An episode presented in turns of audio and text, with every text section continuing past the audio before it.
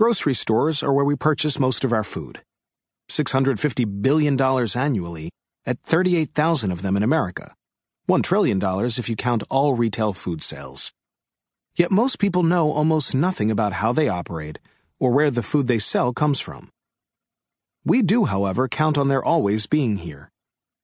While food issues drive some of the most compelling stories in the news, after national and international crises, everything from the gluten free fad, the pros and cons of genetically modified foods, questions about food's possible impact on increasing gastrointestinal illnesses, food fanaticism, food recalls, anxiety about food expiration dates, eating disorders, the paleo diet, our $1 billion per day healthcare crisis, we remain more confused than ever by conflicting information we receive about the food we eat. Some of this confusion can be explored and clarified by looking inside a grocery store. The American supermarket is like no other retail store, and we use it like no other retail store, venturing out to buy groceries on average twice a week, every week all year long, to feed ourselves. A family's biggest expense, after housing and transportation, is groceries, about 10% of its income.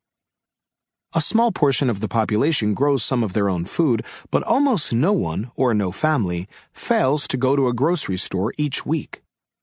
It's the only store most Americans have to spend money in.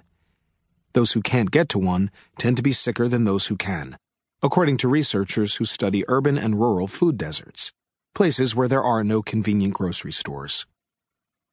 Grocery stores are more than just places to buy food. They are, in a broader sense, a reflection of our culture. During the Cold War, for instance, supermarkets were a powerful symbol.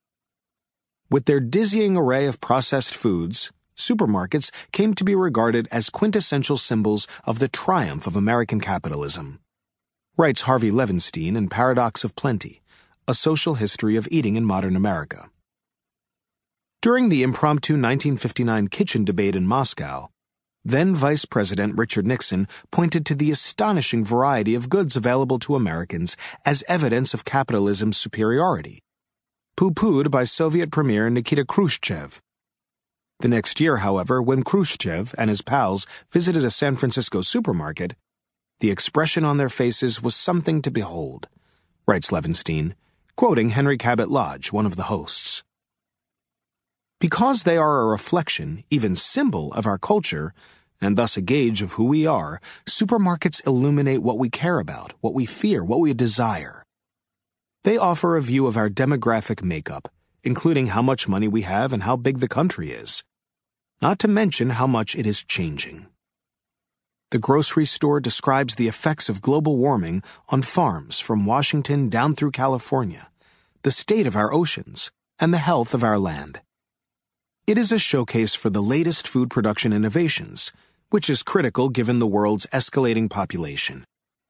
And the grocery store is at the center of broader issues of how the food we eat affects our bodies and our body politic. All these issues, and countless others, come into focus when viewed through the American supermarket, food's last stop before it enters our homes. Though we aren't often reflective or thoughtful about grocery stores, they are in truth a barometer of our country's collective state of mind. Yet relatively little has been written about them, how they work, and what they mean.